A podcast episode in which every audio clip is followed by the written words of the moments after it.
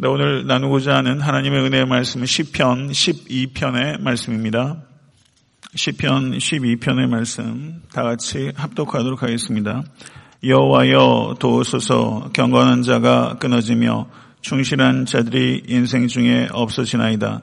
그들이 이웃에게 각기 거짓을 말하며 아첨하는 입술과 두 마음으로 말하는 도다. 여호와께서 모든 아첨하는 입술과 자랑하는 혀를 끊으시리니 그들이 말하기를 우리의 혀가 이기리라. 우리 입술은 우리 것이니 우리를 주관할 자 누구리요 함이로다. 여호와의 말씀에 가련한 자들의 눌림과 궁핍한 자들의 탄식으로 말미암아 내가 이제 일어나 그를 그가 원하는 안전한 지대에 두리라 하시도다. 여호와의 말씀은 순결하며 흑도가니에 일곱 번 단련한 은 같도다. 여호와여 그들을 지키사 이 세대로부터 영원까지 보존하시리이다. 비열함이 인생 중에 높임을 받는 때에 악인들이 곳곳에서 날뛰는도다. 아멘. 하나님의 말씀입니다.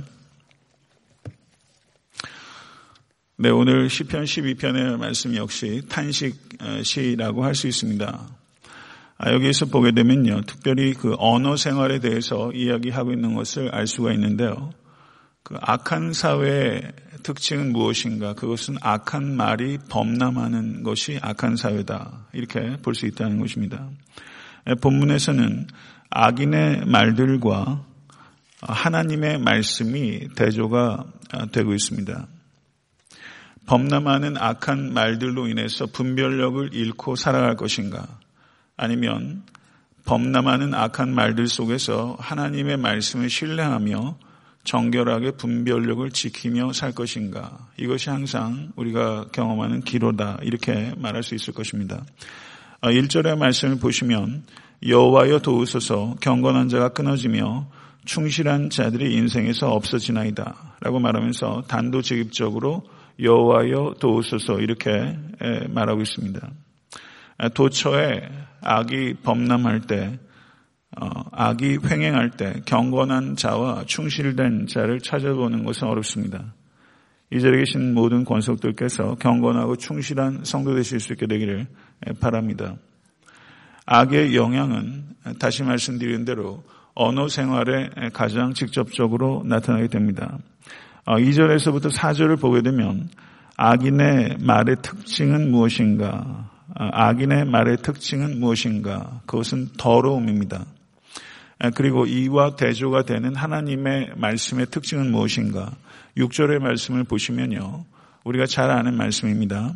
여호와의 말씀은 순결하며 흑도원이에 일곱 번 단련한 은 같도다. 이 말씀 익히 잘 아시고 뭐 암송하시는 말씀이라고 생각됩니다. 그러니까 이, 이 말씀이 나오게 된 문맥을 보게 되면 악인의 말의 더러움과 대조가 되는 말씀이라는 것을 알 수가 있고 하나님의 말씀의 특징은 순결함입니다. 아, 그리고 하나님의 말씀을 주야로 묵상하는 성도들의 언어 생활의 특징 역시 순결함이라고 말할 수 있는 것이죠. 더러운 말의 특징을 여기 보게 되면요.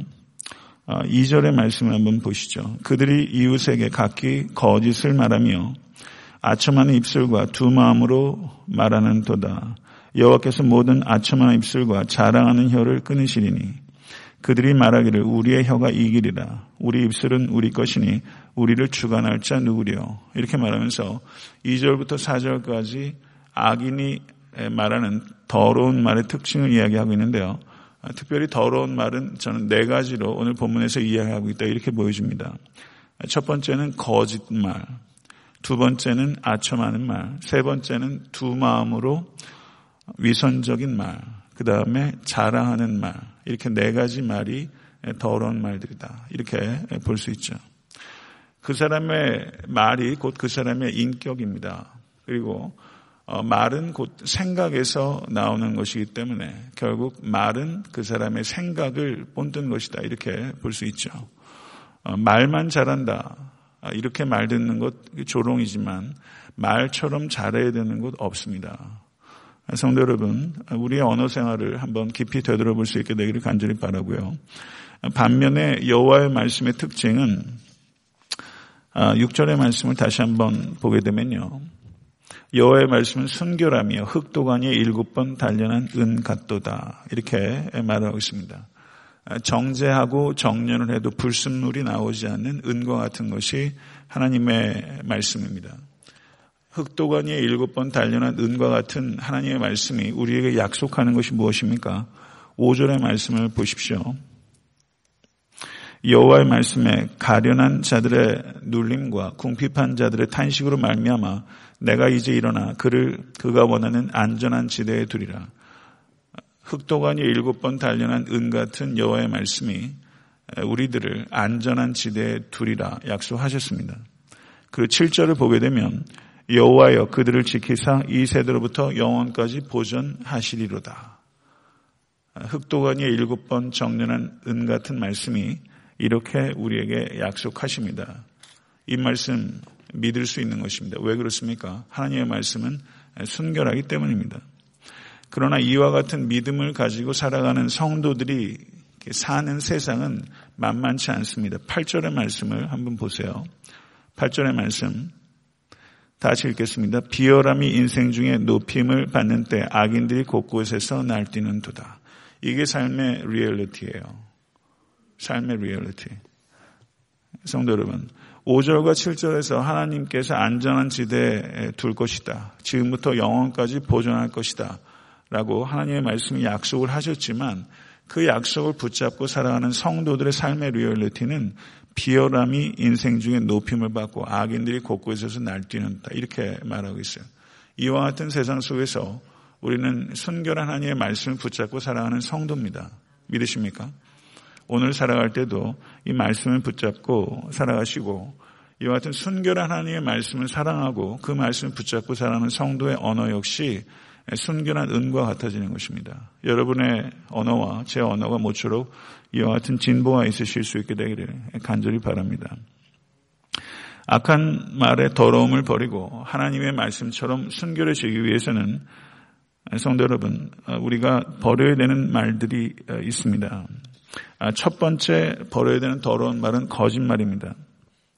10계명의 제9계명이 내 이웃에 대해서 거짓 증거하지 말라라고 말했습니다. 뒷담화 하는 부분에 대해서 좀 생각해 볼 필요가 있습니다. 다른 사람에 대해서 거짓으로 어, 증거하게 되면 그것은 영혼의 독을 주입하는 것과 같은데 그 독을 주입하는 것이 입에 오르는 사람 그리고 그 말을 듣는 사람 그리고 말을 하는 당사자 이렇게 세 명의 영혼에 독을 주입하는 것이다 이렇게 말할 수 있습니다. 인간의 말의 특징이 세 가지가 있습니다. 인간의 말은 부정확하기 쉽고 편향되기 쉽고 그리고 불필요한 말을 하기 쉽습니다. 여러분의 언어도 제 언어도 예외가 아니라 생각합니다. 부정확하기 쉽고 편향되기 쉽고 불필요하기 쉽습니다. 혀에는 뼈가 없습니다. 그러나 뼈를 부술 만큼 혀는 강력합니다. 그래서 우리의 혀가 다른 사람의 뼈를 부수는 힘이 될 것인가 아니면 다른 사람의 생명을 고취하는 힘이 될 것인가 하는 것이죠. 죽이는 혀가 될 것인가 아니면 살리는 혀가 될 것인가. 예, 저, 여러분과 저의 언어 생활이 다른 사람을 죽이는 것이 아니라 다른 사람을 살리는 데 쓰임 받을 수 있게 되기를 바랍니다. 한 가지 더 강조하고 싶은 것은 진실을 말해야 할 때 침묵하는 것은 거짓말을 하는 것과 같다. 성경의 가르침입니다. 레위기 5장 1절을 보게 되면 누구든지 증인이 되어 맹세시키는 소리를 듣고도 그 본일이나 아는 일을 진술치 아니하면 죄가 있나니 그 허물이 그에게로 돌아갈 것이요. 라고 말합니다. 내가 침묵함으로 인해서 내가 본 일이나 아는 일을 침묵함으로 인해서 다른 사람이 위험에 빠지거나 불이익에 당할 수 있다는 것입니다. 그때 침묵하는 것은 악을 막지 않고 침묵으로 일관하는 것은 악을 허용할 뿐만 아니라 악을 조정하는 것이기 때문에 그것은 거짓말하는 것이다. 이것이 성경의 가르침입니다. 두 번째, 우리가 퍼내야 하는 말은 아첨하는 말입니다. 아첨은 남의 환심을 사서 이익을 얻으려고 하는 유의 거짓말이라고 할 수 있습니다. 아첨에 대한 경계가 구약과 신약에 12번 등장하고 있습니다. 대표적인 말씀 가운데 하나가 잠언 26장 23절입니다. 사람을 경책하는 자는 혀로 아첨하는 자보다 나중에 더욱 사랑을 받느니라. 잠언 29장 5절을 보게 되면 이웃에게 아첨하는 것은 그의 발 앞에 그물을 치는 것이니라. 이렇게 말을 하고 있습니다. 신약 성경을 보게 되면 거짓 교사들의 특징이 아첨하는 말입니다. 로마서 16장 18절을 보시게 되면 이 같은 자들은 우리 주 그리스도를 섬기지 아니하고 다만 자기들의 배만 섬기나니 교활한 말과 아첨하는 말로 순진한 자들의 마음을 미혹하느니라. 유다서 16절을 보셔도 이 사람들은 원망하는 자며 불만을 토하는 자며 그 정욕대로 행하는 자라 그 입으로 자랑하는 말을 하며 이익을 위해서 아첨하느니라 이렇게 말씀하고 있습니다. 세상의 지식인들이 돈에 참 약합니다. 그리고 권력에 약합니다. 그래서 권력을 옹호하고 하는 일들에 지식인들이 동원되는 어용 지식인들이 참 많은데요. 목사들 역시 예외가 아닐 수 있다는 것을 경계했다고 생각합니다. 권력과 거리를 두고 참된 책망을 할 수 있는 목회자 그리고 잘한 것에 대해서는 참된 칭찬을 할 수 있는 목회자가 되어야 되는 것이 저는 기본이라고 생각하는데 그게 참 쉽지 않은 일입니다. 저를 비롯해서 이 땅의 목회자들, 목회자들이 큰 목회를 하든 소위 작은 목회를 하든 상관없이 권력과 금력과 일정한 거리를 두고 참된 책망과 또는 참된 칭찬을 할 수 있는 그와 같은 목회자가 된다면 얼마나 좋겠습니까? 이와 같은 일들을 위해서 기도해 주시길 바랍니다. 안중근 의사가 수능하십니다. 제가 수능하신데요. 리순 감옥에서 안중근 의사가 그 유묵을 많이 남겼어요. 저는 안중근 의사 참 훌륭한 사람이라고 생각합니다. 그런데 사형 당할 때까지 감옥에서 계속 유묵으로 그 글씨를 남겼는데 그 중에 안중근 의사가 남긴 글씨 가운데 하나가 보물로 다 제정이 되어 있는데요. 거기에 이런 글씨가 있습니다. 노노의 학위편에 나오는 글씨인데 안중근 의사 뭐라고 썼냐면 빈이무첨, 빈이무교 아, 이렇게 빈이무첨, 빈이무 부이무교 아, 가난하지만 아첨하지 않고 부자라고 교만하지 않는다. 이 글귀가 그런 뜻이에요. 이게 성경 말씀은 아니지만 성경적인 가치를 나타낸다고 저는 생각합니다. 빈이 무첨, 가난하지만 아첨하지 않고 부이 무교, 부자이지만 교만하지 않는다. 이렇게만 처신해도 이 사람 썩 훌륭한 사람이라고 할 수 있죠. 가난해도 아첨하지 않는다. 이게 선비의 태도라면 그리스도인들의 태도는 얼마나 더 그러해야겠습니까? 아, 세 번째, 여러분과 제가 퍼내야 되는 더러운 말은 위선적인 말입니다. 아, 예전에 제가 안중근 의사 일화를 설교 중에 오래전 얘기입니다. 제가 일화를 소개한 게 하나 있는데요. 안중근 의사가 어렸을 때 아버지가 애지중지하는 벼루를 그만 깨뜨리고 말았습니다. 아, 그랬더니 종들이 더 놀라가지고 안중근 의사에게 도련님 우리가 대신 벌을 받겠습니다. 이렇게 이야기를 했더니 이 어린 안중근 의사가 내가 깨뜨린 것을 왜 너희가 벌을 받느냐. 그래서 그날 저녁에 아버지에게 치도곤을 당했습니다.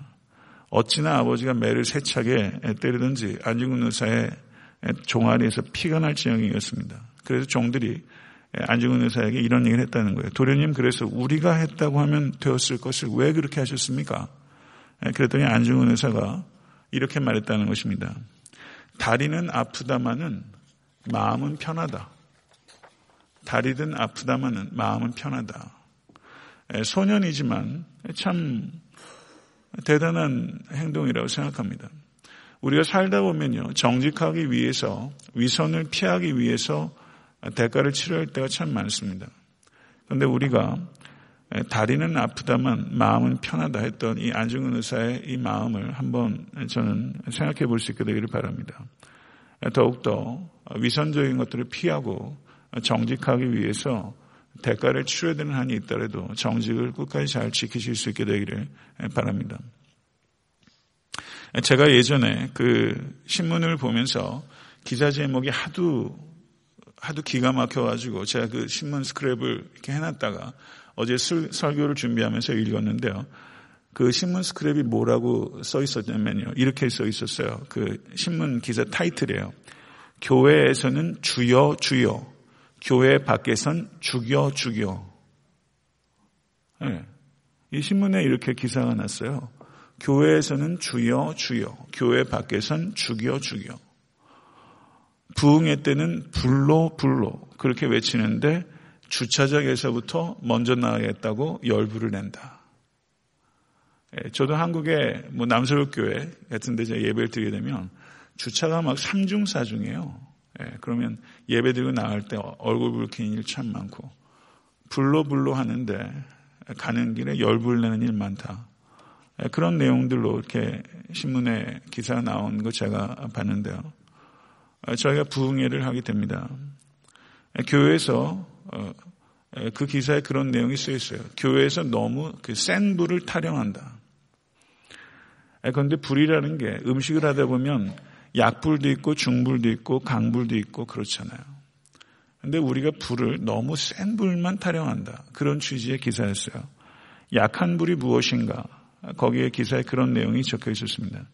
성경 말씀을 바르게 선포하고 깨달은 것을 매일의 삶 가운데 실천하는 것이 약불이다. 대단해 보이지 않아도 평범해 보인다 할지라도 강한 불이 갖지 못한 능력을 가지고 있는 것이 약한 불이다. 그런 내용으로 기사에 적어 놓은 걸 봤습니다. 전 깊이 생각해 볼 일이라고 생각합니다.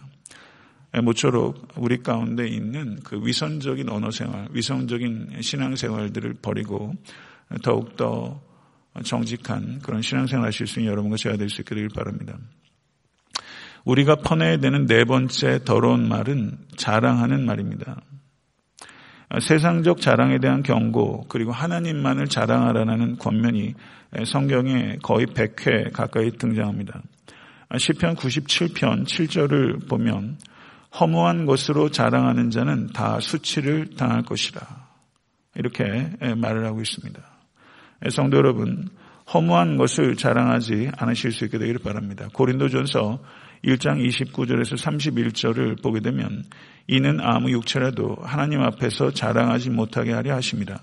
너희는 하나님께로부터 나서 그리스도 예수 안에 있고 예수는 하나님께로 나서 우리에게 지혜와 의로움과 거룩함과 구속함이 되었으니 기록된 바 자랑하는 자는 주 안에서 자랑하라 함과 같게 하려 함이니라. 아멘. 예수 그리스도의 십자가만 자랑하는 여러분과 제가 될 수 있기를 바랍니다. 십자가만 자랑하는 교회가 될 수 있기를 간절히 바랍니다. 우리가 버려야 되는 더러운 말 네 가지는 뭐라고 했습니까? 첫째는 거짓말, 둘째는 아첨하는 말, 셋째는 위선적인 말, 넷째는 자랑하는 말. 이 네 가지 더러운 것들을 퍼내십시오. 그리고 하나님의 순결한 정련된 은과 같은 깨끗한 말로 여러분들 영혼과 저 영혼이 채워질 수 있게 되기를 간절히 바라고 성화는 곧 언어 생활과 밀접한 관계가 있는 것입니다. 오늘 하루 살아가시면서도 슬기로운 언어의 주인이 되실 수 있는 여러분과 제가 될 수 있게 되기를 간절히 소원합니다. 주님 가르쳐 주신 기도로 예배를 마치겠습니다.